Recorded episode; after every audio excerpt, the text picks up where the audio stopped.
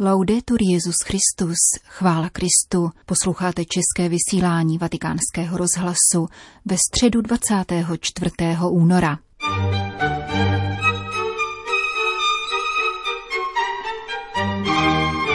Vážení posluchači, pravidelná středeční generální audience se dnes nekonala vzhledem k postním duchovním cvičením římské kurie. Na místo katecheze papeže Františka si tedy můžete poslechnout další část z duchovních ponaučení mistra od svatého Bartoloměje. A v druhé polovině našeho pořadu vzpomeneme na 80. výročí mučednické smrti prvního novodobého estonského biskupa německého původu Eduarda Profitlicha. Nerušený poslech z římského studia přeje Jana Gruberová.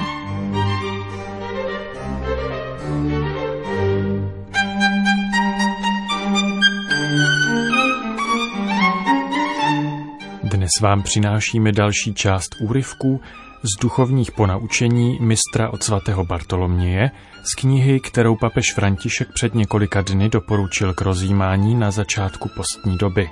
Nejprve vám nabídnu jednu z poznámek, ve které mistr od svatého Bartoloměje píše svému žáku o tématu spirituality jako takové, tedy o duchovním životě. Jsi syn boží, Postarej se tedy o to, aby ses osvobodil od strachu i úskoků, které odpovídají spíše situaci sluhy.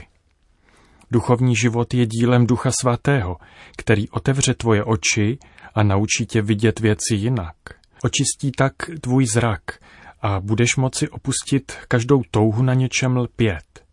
Zjistíš, že ve skutečnosti už je všechno tvoje a ty, že jsi Kristův a Kristus je Boží. Duch svatý osvítí tvoji mysl moudrostí, která pochází z hůry a ve svém srdci nalezneš pokoj, který ti nikdo nemůže vzít. Začni se tedy učit od tohoto ducha, který už byl vlit do tvého srdce. Hlavně, ať se ti nestane, aby si chtěl stát se dokonalým způsobem, který odpovídá tvé představě. Tak by se vydal na cestu, která vede ke zklamání, protože propast mezi naší schopností a předsevzetími zůstane nepřekonatelná. Bůh po tobě nechce, abys byl jiný, než jaký jsi. Bůh ti dal schopnost žít v Kristu. Co pak neříká apoštol Pavel, že v něm se pohybujeme, žijeme a jsme? Tento apoštol, který si byl vědom toho, že byl sám pronásledovatelem církve, říká, Nežiji už já, ale žije ve mně Kristus. Co víc si přát, než nacházet se v Bohu. Jsi syn. Tato jistota musí ve tvém srdci a v tvé mysli zapustit kořeny. V další poznámce, nacházející se v tomto znovu objeveném barokním itineráři spirituality, se jedná o pobídku jednomu z měchů, která mu má připomenout, že studium teologie a filozofie může být slepou uličkou, a je proto nutné nezanedbávat to, čemu říkáme obyčejný život a obyčejná práce, kde se nám dostává poznání Boha ve stejné míře jako ve studiu a zbožnosti. V následujícím napomenutí tedy mistr od svatého Bartoloměje nabádá svého žáka ke hledání a nacházení Boha ve všech věcech. Svému žáku píše Mnozí, kteří tlučou na bránu kláštera, nedočkavě touží po nalezení Boha a myslí si, že toho dosáhnou tím, že se budou věnovat studiu. O božích věcech se dočtou z knih, kde je všechno vysvětleno ze široka a do detailů. Občas je mezi nimi někdo, kdo opovrhuje obyčejnými pracemi a považuje je za ztrátu času. Jakmile se tito adepti zbaví práce, která jim byla přidělena, utíkají znovu, aby se opájeli moudrostí z minulosti. Takto se dá však upadnout do iluze. Tito lidé poměrně zakrátko dosáhnou značného vědění a dokážou obšírně odpovědět těm, kdo se jich na něco ptají. Takto ohromí jednoduché lidi, kteří si pletou skutečné poznání s krásnými řečmi. Neuvědomují si, že o Bohu umí říct jen to, co o něm již řekli druzí. Je to, jako by znali jen jeho obraz, který předtím vytvořili zruční řemeslníci – ale oni sami se s ním nikdy nesetkali. Bůh se zjevuje tomu, komu chce. A všem, kdo ho opravdu viděli zblízka, dal zahlédnout pouze záblesk jeho nekonečné krásy. Bůh se ve skutečnosti dává poznat jen těm, kdo touží po důvěrném vztahu s ním a kdo mu dokážou naslouchat v tichu svého srdce. Ze zkušenosti víme, že opravdu poznat můžeme pouze ty, ke kterým máme důvěrný vztah a ke kterým cítíme upřímnou náklonost. Celý náš život je školou, ve které se učíme hledat a nacházet Boha ve všech věcech. Když se budeš věnovat obyčejným činnostem, tak jak to sám Ježíš dělal během dlouhých let svého života, než začal veřejně působit, dá ti to Boha poznat o nic méně než velké úvahy slavných učitelů.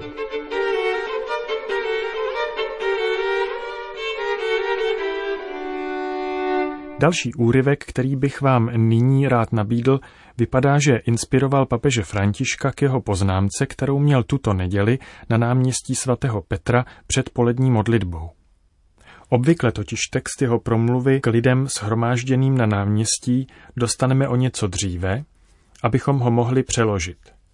Když má ale potom papež v okně apoštolského paláce potřebu k připravenému textu ještě něco přidat, musíme tyto změny sledovat a do vysílání je připravit jako součást výsledného příspěvku. A právě tuto neděli, když jsem z naší zahrady nad náměstím sledoval papežovu promluvu, se stalo, že zvedl oči od připraveného textu a přidal komentář, který je zřejmě asociací na mistra od svatého Bartoloměje – Jedná se o následující text, kterému autor dal nadpis Jak získat vnitřní svobodu. Ptáš se mě, jakým způsobem získat tuto planoucí svobodu. Nuže, svoboda je jistě darem božím, nicméně předpokládá také lidské úsilí. Pokud tedy chceš dojít dokonalé svobody, zaměř do pouště. Čím dále se dostaneš, tím slabší bude hluk města – tím více uslyšíš hlas vánku, který vane kudy chce. Podobně tvůj zrak už nebude tolik zahlcen pomíjivými obrazy, které zabírají tolik prostoru v životě člověka, který žije záležitostmi světa, nýbrž bude moci hledět do oné průzračné sféry samoty. Takto osvobodíš své srdce od útoků zla. Avšak až toto učiníš, budeš muset ještě bojovat s obrazy, které bydlí ve tvé vlastní paměti a táhnou tě zpět ke způsobu života, který chceš opustit. Tolik další impuls od znovu objeveného mistra od svatého Bartoloměje.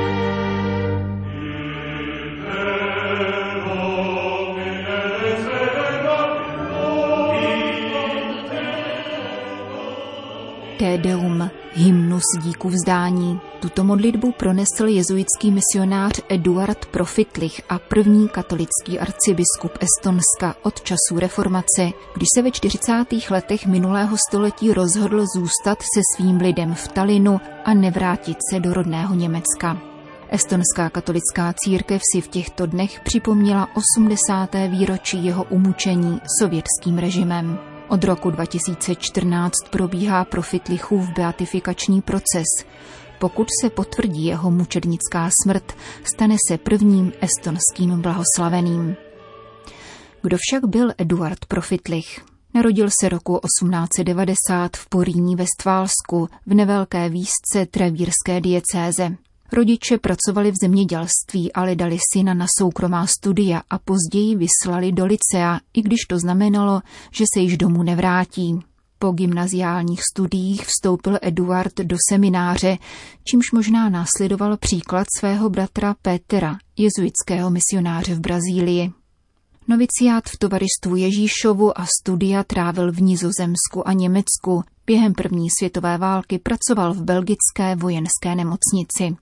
Kněžské svěcení přijal v srpnu roku 1922 a poté studoval v Krakově. V Polsku také začal pastoračně působit a tento čas lze označit za dobu dozrávání, po níž složil slavné sliby.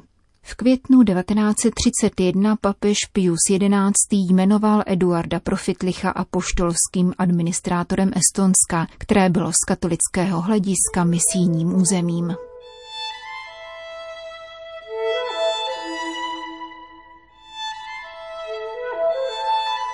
Tou dobou mělo Estonsko jedno jediné polské katolické společenství a jediného kněze. Otec Profitlich velice realisticky odhadl, co věřící potřebují. Ku příkladu pochopil, že katolíci nemají žádné modlitební knihy a používají velice staré Bible, většinou luteránské. Zamiloval se do Estonska, naučil se jeho složitý jazyk a v roce 1935 přijal estonské státní občanství. O rok později byl jmenován titulárním biskupem Adrianopole a poté 27. prosince 1936 přijal biskupské svěcení v talinské katedrále svatých Petra a Pavla. Pro tamní katolíky se tehdy jednalo o jednu z nejdůležitějších událostí, jelikož se stal prvním estonským biskupem od 17. století. Za svůj hlavní úkol Profitlich považoval obrodu katolické církve v Estonsku, což také úspěšně a za velice krátkou dobu učinil. Po podpisu smlouvy Molotov-Ribbentrop ovšem estonská území připadla Sovětskému svazu, což v červnu 1940 vedlo k sovětské okupaci Estonska. Nezůstalo jen u politických změn, nýbrž sovětská nadvláda byla samozřejmě spojena s masivní protináboženskou propagandou a zásahem do života církví a místních náboženských združení.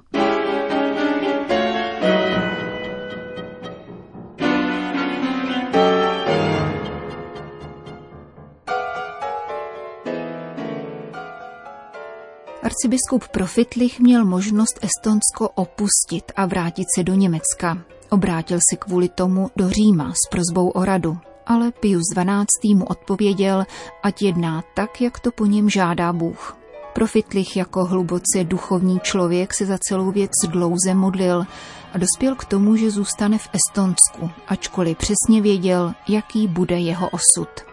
V posledním dopise rodině z 8. února 1941, tedy krátce před zatčením, popisuje, nakolik jej těší, že mohl zůstat v Estonsku. Službu svému lidu až do konce totiž považuje za jasnou boží vůli.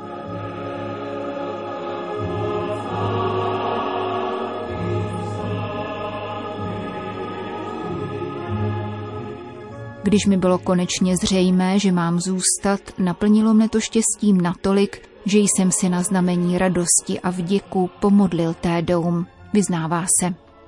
A poté doplňuje pozoruhodnou větu. Můj život a pokud to tak má být i smrt, budou životem a smrtí pro Krista.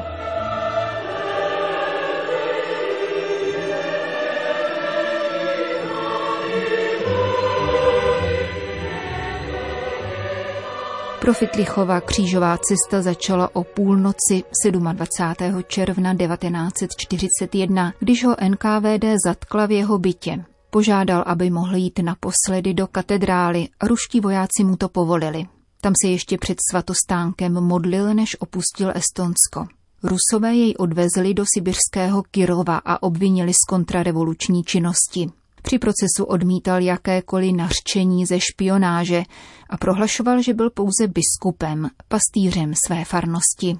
Ještě než mohl být vykonán rozsudek, který ukládal trest smrti, arcibiskup Profitlich zemřel na následky podmínek v sibirském vězení, které byly v zimě neskutečně kruté. Teplota v Kirově dosahovala i minus 50 stupňů a proto mnozí vězni umírali hladem a zimou. Tělo božího služebníka Eduarda Profitlicha bylo 22. února 1942 vhozeno do společného hrobu. V Estonsku, kde se dvě třetiny obyvatelstva nehlásí k žádnému náboženství a pokřtěno je méně než 6 tisíc obyvatel, se nicméně rozšířila jistá úcta k tomuto německému mučedníkovi. Papež František se s kauzou tohoto svého spolubratra seznámil při apoštolské cestě do pobaltských zemí v září 2018 a v talinské katedrále se trval v modlitbě před jeho pamětní deskou.